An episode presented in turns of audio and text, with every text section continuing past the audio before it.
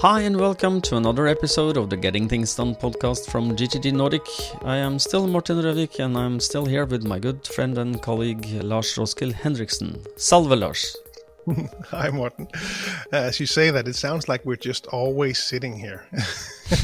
Always recording. I'm still here with Lars. You don't do anything else. No. Just sit here in front of the screen.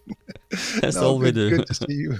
Good to see you as always. And looking forward to recording another episode for our listeners and viewers out there.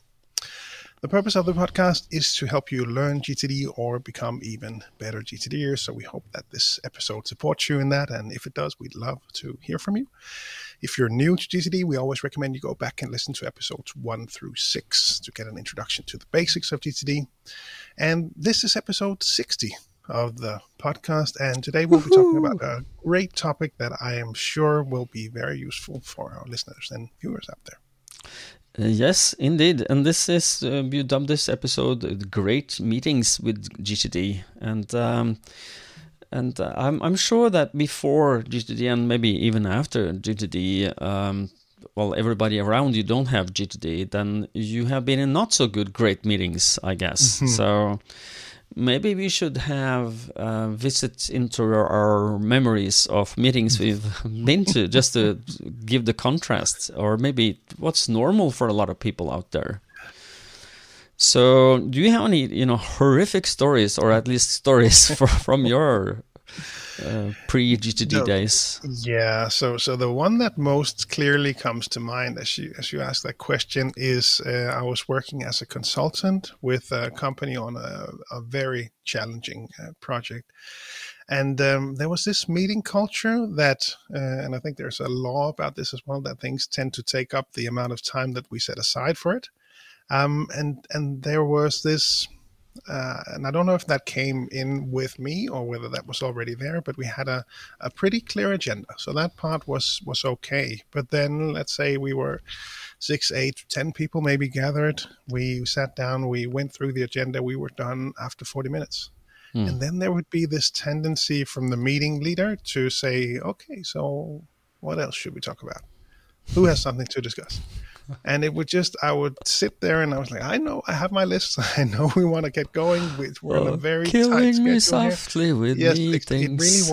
It really was. And it also tended to, since it was a stressful project, it tended to open up some very heavy discussions at the end. So while maybe the first 40 minutes, let's say they were really productive and actually was a great meeting, then the last 20 just absolutely killed it and left you with so little energy for the rest of the day. Mm. So that's the one that most clearly stands out to me. I don't know, what about you? No, well, one of the, I categorize horrific meetings. It's like we have one we call, where no agenda meetings, where you've always had this meeting. It's just at some point it had a point, but not anymore. Yeah. So you meet and you talk and you exchange and maybe exchange some information, but that could be replaced by an email, and people are there because of old habits. And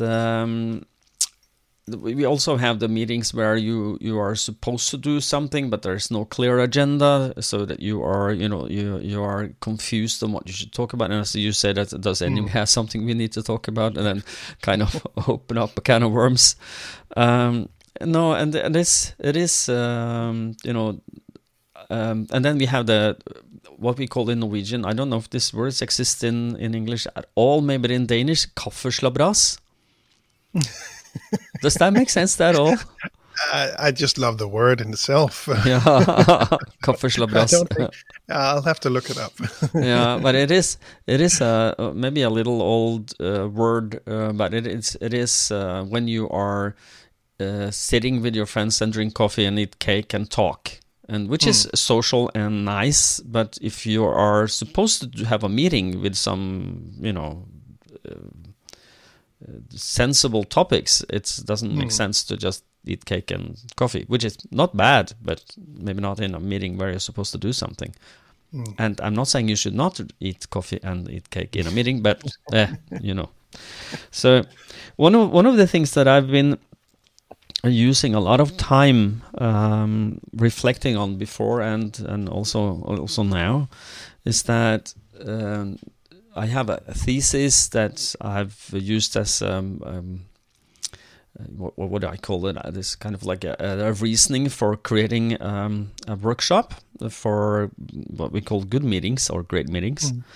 And then the thesis is as follows. Let me read it to you. When the meeting culture solidifies, it displaces common sense. And what does that mean? Well, when you are having a meeting culture that is solidifies, it becomes solid, it becomes stuck, it becomes structure, it replaces or it displaces common sense. So the more you have structure in a company where you have old meetings, the more you have to reintroduce common sense by asking critical questions like, why am I here? What is the agenda? What is the purpose of this meeting? Why are we having this meeting? Which is very good getting things done questions, and like why are we having this meeting? So that's one of the things that I've been spending my time on in the last few years, giving workshop in these topics to help organizations, departments, and companies change their meeting culture. And that is it takes long time, and it takes diligence, and it takes focus from the people at all levels to change the meeting culture, because culture will eat any strategy any day, as you know.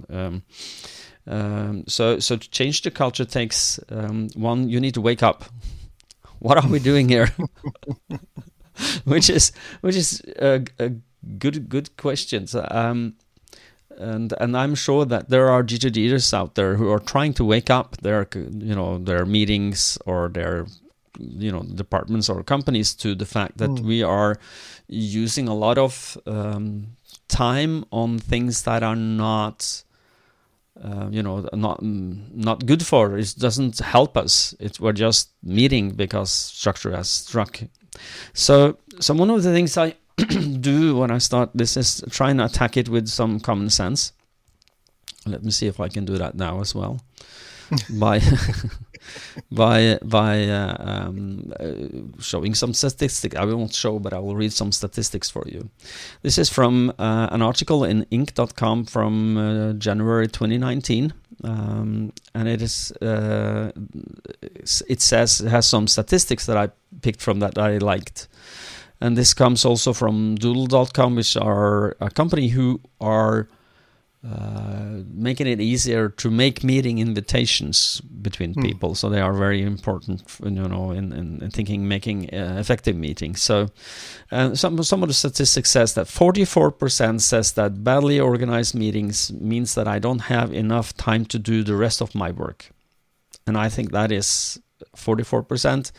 Is probably pretty average everywhere, because people that I talk to go to meetings where they don't understand what am I doing there, and what is my purpose here, and why are we doing it at all. And then 43% says that unclear agendas leads to confusion. If you make an agenda, you, for goodness sake, make it clear so people understand what is this, and they can also use time for preparations here. And badly organized meetings also leads to loss on focus on projects. So if your meeting is not good, you are not talking about the projects as they should be addressed. You're talking about a lot of other stuff. You'll get derailed. I don't know. Have you ever been in a meeting where that has been derailed by some comment? Some person says something and suddenly you talk about something different. Yeah, and exactly. which might be good, but might not. And it is the. I will come back to that, to the meeting leader's responsibility in a meeting. So and then and 31% says that there are irrelevant participants in the meetings that are lowering the progress of the meeting, so that people are there who are not relevant and then start opening their mouth, and then suddenly you are derailed, or at least you're not moving as fast as you could. And then which is really this last one is 26%. This is important because it handles the relations between a client and a supplier of some service. So if you are a supplier of some service to a client, if you don't have good meetings with your clients, it says ineffective processes in meetings weakens the relationship between supplier and client. Which means that every fourth meeting that you have with a client is not, you know, an effective meeting. So yeah. do something about that, for goodness sake. And there are some differences between the countries here. So let me see. Find lost time because of bad meetings in Germany. It's actually the highest number is 74%. People said I lost time because of bad meetings.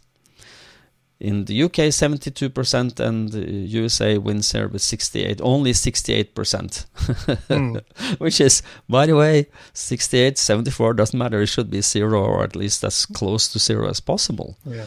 Yeah. I'm not saying that we should not always, and I want to say that when I talk about this, because a lot of people will then think, he will be really strict, and we should not have any fun in the meetings. No. I'm not saying that, but we should have effective meetings, and then we can have enjoyable meetings, but we should stay on topic. We should not drift. We should, make effective meetings. So, and then my last statistics for today to talk about this is, what does it cost to have bad meetings?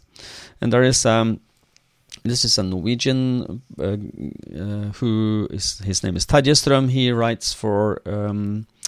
in the Dagens Næringsliv, one of the premier business newspapers in Norway, he says that 11 billion Norwegian kroner is squandered away because of bad meetings. 11 billion. And this is Norwegian kroner. And we are a small nation. And then, we are maybe 5 million people. So maybe this is... 1.1 billion dollars. And then how many people are there in the US compared to Norway, or in Denmark compared to Norway? You're like twice our size, are you not? No, we're about the same. It's not same. Okay. Yeah. So 11. But I think so. If the US is 300 million, then times 60, right? So yeah it's a lot of money. It's a lot of money. So not to waste time and money, we need to talk about how can you recognize a great meeting? So I have some talking points there, and we can walk through them, and you can give me your comments if you want. So I've recognized these topics these items as important for understanding if you're in a good meeting or not. So the first point I've written down here is everybody understands what our desired outcome with this meeting is. Does that make sense? Absolutely. Mm-hmm. And we understand what the meeting should result in. Is it, what is our decisions? It should, or when we are there, are we going to result in decisions and next actions? Or are we just going to discuss things? And then we have everybody comes on time, which has actually become better now that we are in Zoom land or in Teams land, I think. I don't know why, but I feel that there's less people coming, 5 minutes late into a meeting now than when it was physical meetings. And I don't know exactly why. Maybe they meet a colleague that start talking to them, and they don't have the guts or whatever they need to say that, hey, dude, I'm an American. I think you might also underestimate that you have to, do that walk, and you just want to get that last email sent, and you can maybe quickly get there. And it's easier just to, you're sitting at the screen. The reminder is there. I'll snooze it for 5 minutes, and then I'll join just on time. Yeah. So everybody comes on time, and only the ones who needs to participate in the meeting are participating. There's no dead meat. So the meeting has a clear agenda, so it's clear what you are going to talk about, and it's been publicized to people in good time before the meeting, so you can prepare for the meeting. So the meeting is ending on time or before, and that people are not multitasking in the meeting. Have you seen multitasking in meetings, Lars? Never happened. So I remember that from myself as well, clearly. And that actually, as part of my when I started off with GTD, there were just some, there was a certain speed that you get used to, and sometimes the dialogue would go on for a bit too long, and there might be some topics that weren't directly relevant to you. So as I was taking my meeting notes, I might hit the Alt tab and switch over to Outlook and maybe just keep typing, but the typing was not meeting notes, but perhaps an email instead. Yeah. That might have happened. Yeah. I'm going to, at some point, create at my YouTube channel, Morten Røvik GTD, for those of you who want to subscribe. Shameless plug there.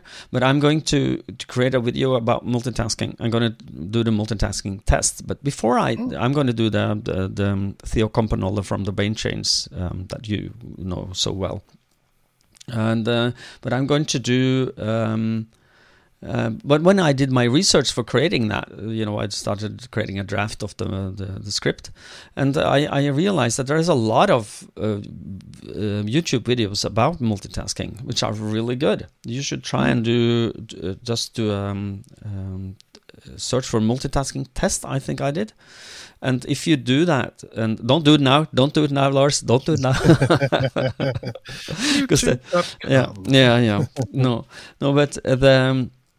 The idea with this, what I've seen several of them, they are playing some audio in the background, which simulates somebody talks, and there is a story they are telling in the background, and then you are supposed to read at the same time a different story, and then they will come back and ask you questions about the audio story, and the problem is that you don't get any of them correct. No. You're starting mixing them, and you're starting to, and so. But examples like people are on their phone doing something with their phone in a meeting, or they are switching to Outlook, responding to email. That is, you can please, if you're a client, I will accept this, but if you're not, I will tell you, please pack your things and get out of my meeting, because I don't want you there, because you're not here. You can just leave. Mm-hmm. This is, and I'm thinking that this is a really bad culture accepting this. So if you're listening to this and get angry with me, send me an email and explain to me why it's important for you to multitask. Because I'm telling you, you are not there. Mm. You're not there. If you're trying to listen to what the meeting is about, at the same time you're not there in either of the things. So you're writing a crappy email and you're not listening to what people are saying. So why you don't get choice? Just make a choice of one and stick with that. So okay. But I recognize that as well for myself in the way that I work. I love listening to podcasts, and having that podcast player. I might have that, playing when I drive to the office, and I'll put in my AirPods and I'll listen to it as I walk to the office into the building and settle in. And as soon as I start to work, the podcast might still be playing, and I just clearly note that I'll start to get cross-eyed because I'm writing something, I'm reading something, I'm listening to something. My brain just goes, no, something wrong. Oh, yeah. It just does not work. Yeah, well, I'm not saying that, but I totally understand people who can, I'm not saying you should do this in meetings, but you can listen to music while you do work. That's possible, because then it quiets your distracted brain. It helps me to focus at sometimes, especially when I need to get some really heavy duty sequential work done, because my brain don't like that. He will try and escape. So, but it helps, kind of blocks that channel for me if I listen to music. But to do that, and of course you should not listen to music in a meeting, because that will be highly distracting for people. Today's recommendation from Morten. Don't make this. I'm not doing that. But to be in a meeting trying to multitask, and but I also listen to podcasts when I'm doing something physical that is, especially if it's a little boring, like housework, taking out the dishes from the dishwasher or vacuum or shovel of snow or whatnot.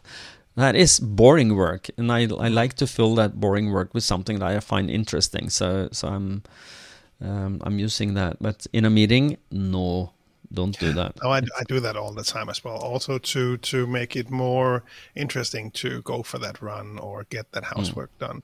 Mm. And also when it comes to listening to music, I find that if it's if something that I know really well, some old music that I listened to when I was younger, it's much easier to put on. If it's more new music, I'm more easily distracted by it. Then it has to be music without words. So I have a couple of playlists that I always go to. There's this Headspace playlist on Apple Music, and also there is one Nike Run, Mindful Run, or something like that. Mm. That both of those are without any spoken word or singing, so that really just that works really well for me. Mm. If we now then shift gear for a little to for people to start reflecting over meetings that they are in, so. You can start categorizing the meetings that you are, on average. And I suggest you then start to write a list, which is we always recommend. Write it down. Make a header for each of the meetings that you are part of, and ask yourself, what is the purpose of those meetings? And if you find a meeting that you don't really understand the purpose of, that is a good indication you should have a talk with the people who invite you to that meeting. Or if you are the one who inviting people to that meeting, stop. So it could be for planning or for what we call sharing of status on a project, so that you can plan and continue, so where are we at now, so we can get coherence between the different people working on the project. It could be a meeting for information sharing, so you're just sharing information so people are understanding where are we at in the total. And it could also be what we call just social meetings, which is okay. Cake. Somebody has birthday, and then just eat the cake. So, but take a note of which meeting you are in, and if you find them effective, what is the purpose of the meeting? If that's unclear, find out how. And the second question are the meetings of the right length? When you decided, well, these meetings do have a purpose, and I do want to attend them, but then are they at the right length? Are they too short, too long? Normally they will be too long. Maybe you should shorten them. And there is one thing that I would like to mention to people. I know I do it myself, but I don't like that idea that all meetings should be on the hour, 1 hour or 2 hours or 3 hours. That makes no sense to me. So if there's some way that, and it is a way to do that on the server side of Exchange, for those of you who are on Exchange, that you can set the meeting, the default meeting time to be 50 minutes, for instance. So you have 10 minutes to go, visit the toilet, grab another cup of coffee, and maybe even read the agenda for the next meeting, so that you can, so that makes a lot more sense. Have you seen that in the wild? Some people are using that. Yeah, and you can do that yourself as well. So in more recent versions of Outlook, you can go in there and set that standard yourself. And I've seen this as a company standard as well, that they did this on the server side. But for them, that actually came from the perspective of health and safety. So I think the added benefit, of course, is that you do have time between those meetings, especially in the physical world where they need to walk from one meeting to the next. And they actually had people that injured themselves running from one meeting to the next. So that was a story I was told, that this... this was the reason that they made that change, was to make sure that they actually had time to move from one meeting to the next in a safe way. Yeah. So I've certainly seen that in several companies. I'm guessing the same for you.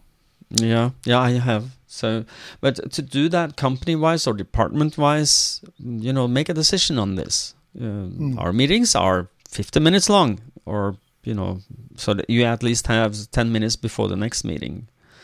And I'm going to challenge you, because a lot of the meetings that I attend and that we see that are physical, people are sitting down. Or is this the best form of the meeting? Could it be a stand-up meeting? I've attended a few of those, and they tend to get very effective. These are often meetings where you will make decisions on things, and it is a lot easier to make the decision standing up, because then you are forced, because you want to sit down. It's hard standing up for a long time for a lot of people, and you want to sit down, and the effectiveness of the meetings tend to get better. I don't know. Have you tried that before? Have you seen that in the wild? No, we didn't do it much back in my day, but that was also because much of it was already, you know, back as a consultant, much of it was already online. And so you would just be standing there at your desk, just as I'm standing up right now when we record this podcast or when I have other meetings. So the simple, it's just a normal way for me to do a meeting. So I know it works well for me that I can stand up and move a bit. And also my webcam is actually on the wall behind us, behind the screen. So if I sit down, it will just look weird. I don't know if I'm even in the screen if I don't stand up. So it's just, it's built into meetings for me. Okay, good. Well, but to stand up, or even, as I would suggest, walking meetings.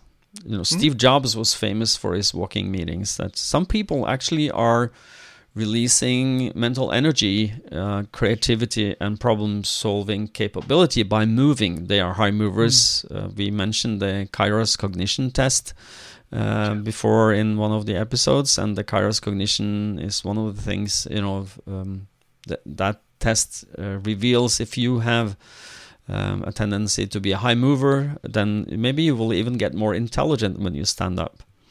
So to stand or walk could be an alternative to sit down.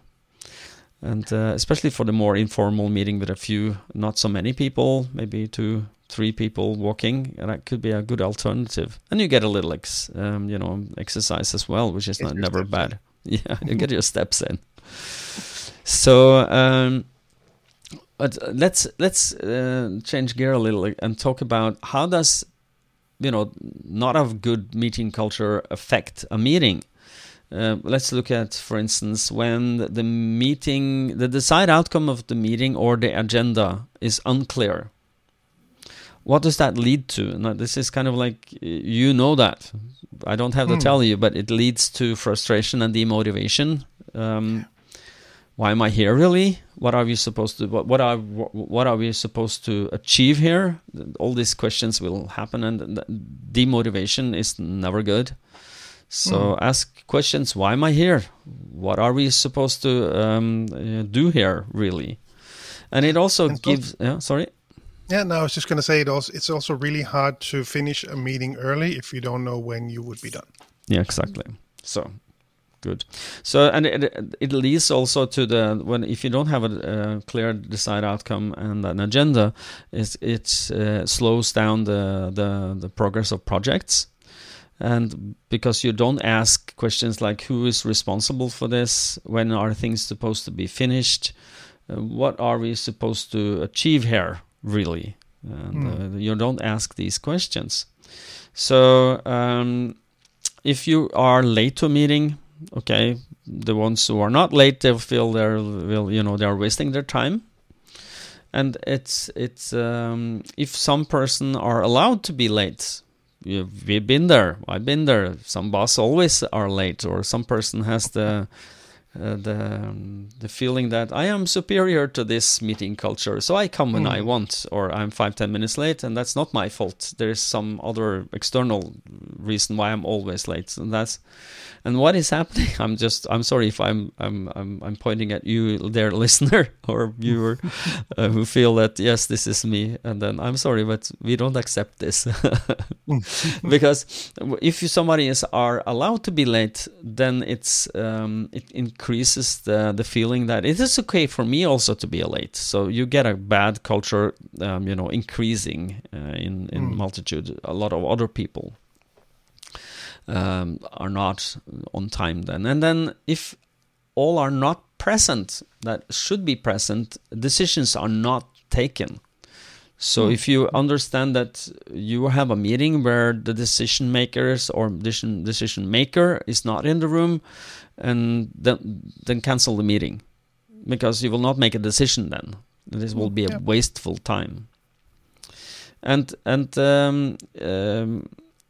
if somebody is invited to the meeting who really don't understand what their purpose are there, then they will be not there mentally. They will move out to the meeting, do something else, because this is not relevant for me. And you will have the feeling of, I have better things to do than stay here. So might interrupt the meeting as well. Showing up and adding different perspectives that aren't relevant, or taking the discussion to another point, which really wasn't the purpose of the meeting. Yeah. So I have a few pointers that you might want to note down there, listener, is that you might want to, when you are planning a meeting, you can ask these questions to yourself. First question is, why do we have this meeting? So what is the desired outcome for this meeting? Or what are we trying to achieve with this kind of meetings? So if you're trying to make a meeting series that is going to continue, why are you doing this? And maybe you need to make sure that you are thinking about how long does it need to be to achieve our why. And when you are there, please write down what is decided, and focus at the desired outcome. What are the desired outcomes for the things we decided? Who is responsible for fulfilling that desired outcome? And what's the next action, if that's relevant? So that and what is the deadline for when it should be finished? So if you ask these four questions, you will be able to create a dynamic meeting where you have some meeting notes. You write them down, and then that will be on the agenda, somewhere on the agenda for the next meeting. So the next meeting you will call, everybody will know what am I responsible delivering on in this. So it makes it easier. Any comments here? Do you have some? No, that's just the only thing I'm thinking that might be of interest for people listening is also, well, two things. First of all, the perspective of being a meeting participant. So that was sort of a meeting leader perspective, and I do see a lot. We are on the coming there in my notes, but yeah. Okay, no. So let's, I won't skip ahead on that one. No. So, when you have decided, you've written down your referendum of your meeting notes, and then start the next meeting by walking through the meeting notes. So then we come to your personal meeting habits. Those are important for you and the other people that you have good meeting habits. And the first one you need to have is prepare for the meeting. Don't just run into a meeting and expect things to be handed to you, especially if there are things you should prepare for. Read through the meeting notes, check if you have responsibility of some of the meetings, some of the notes, and then make a note of what is the status so that you can go into the meeting and sound intelligent about the things that you've actually committed to do something about. Always bring something to write on and with. Make sure that you have a place to take notes. When you take notes, make sure that you are making. You can use. You just make a little square when there are things in my meeting, my personal meeting notes that I am I'm responsible. Next actions that I captured there. Make sure that those are captured. And always block time for after work if that's necessary. For instance, if you need to clarify and organize the meeting notes after, if you don't have time to do that just after the meeting, just put your meeting notes in your in tray, or make a note that you should check your, if you use a digital, just make a note that you should check it after for clarify and organize, so that none of the next actions in the meeting notes are lost, because I've seen this. And please try and avoid back-to-back meetings, what we call wall-to-wall meetings in Norway, veg-to-veg møter, and because you will not have time to process anything, you will just run from one meeting to another, and it's totally waste of time if you're not doing something. Then we have what I call good post-work of after the meetings, and you have to prepare for this. Find all the things that you've prepared, that you've decided to do something, get them into your task management system, and collect and archive all relevant informations that you need to look at. If there is a PDF or it's a handout you need to take care of, make sure that that's not just lost for you. So if you are going back, you can also sound intelligent and appear intelligent, because you have control of everything that is part of that meeting. And do good pre-work for the meeting. Read through the meeting notes, as we said, and check what you are responsible for and status, and then make a little extra time for reflection if you have. If there is something you would like to suggest, just jot it down, and you can use your agenda for that meeting. If you have agenda for a list for the staff meeting, for instance, and just if that's the meeting we're talking about, then just make notes of what you should raise there. So that's a good pre-meeting work.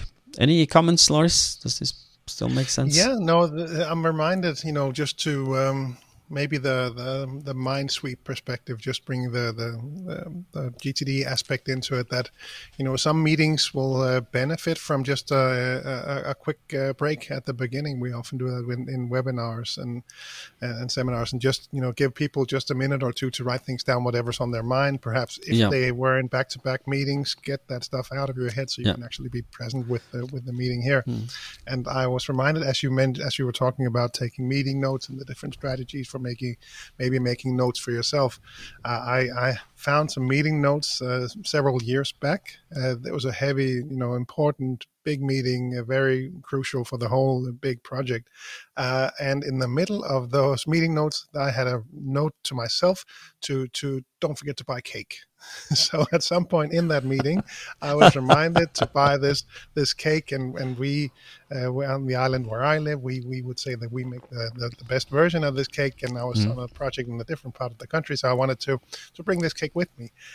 So that was actually in those critical meeting notes with all the big decisions. Don't forget cake.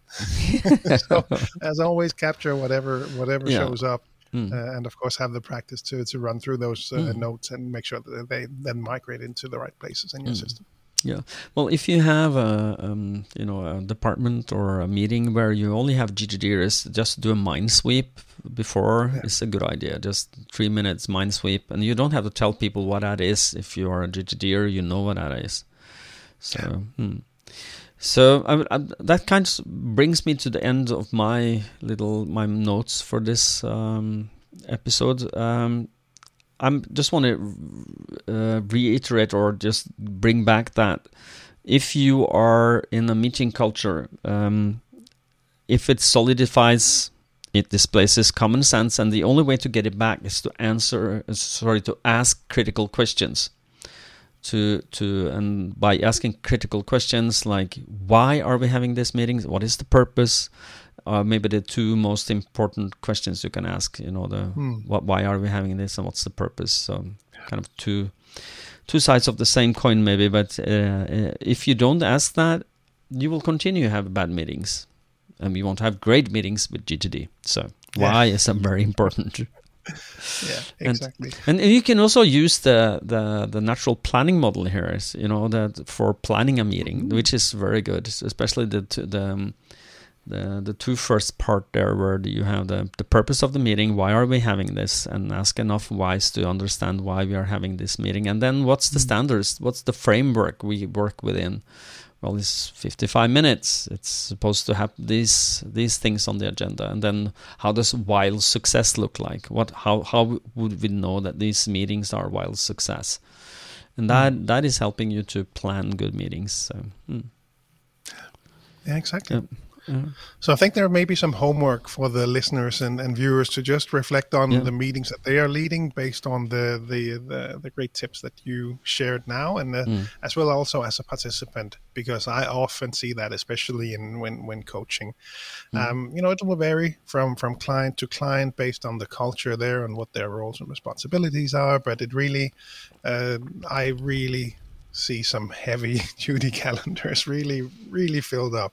And there will be cultures where I did a seminar earlier or last month actually now, as we record this, where they would have multiple meetings stacked at the same time. So they might have 3 or 4 meetings from 1 to 2, and that even make sense, right? No. So really think through whether you need to be part of these meetings. Ask if you should be there, or if not, then let the people know that okay, can I maybe just get the meeting notes? Can you let me know? Can you? I'll be available, but message me on Teams, and I'll jump into the meeting when you need me for those 5 minutes, and then I'll jump back out because I have my list of things to do, and I don't have time to sit 55 minutes just listening where I'm just needed 5 minutes. And the other part was that I was reminded when you were walking through it was I had a client that specifically stated that it was so nice now that she could actually walk into a meeting and feel comfortable that she knew what they were going to discuss, and she actually was aware of the different statuses of the items on the agenda. It just was a big change for her. So there's a lot of value in having good, clear strategies about meetings and also your own perspective on this. And I would like to ask the listeners a question, and you can answer by writing us an email at podcast@gtdnordic.dk, podcast@gtdnordic.dk. And my question that I would like you to reflect a little about is, how are you using GTD in your meetings? So if you're leading a meeting and GTD, how are you using that actively? Are you doing something we've not discussed, or would you like to just tell us how you are doing your meetings? That will be something we can mention in a future episode.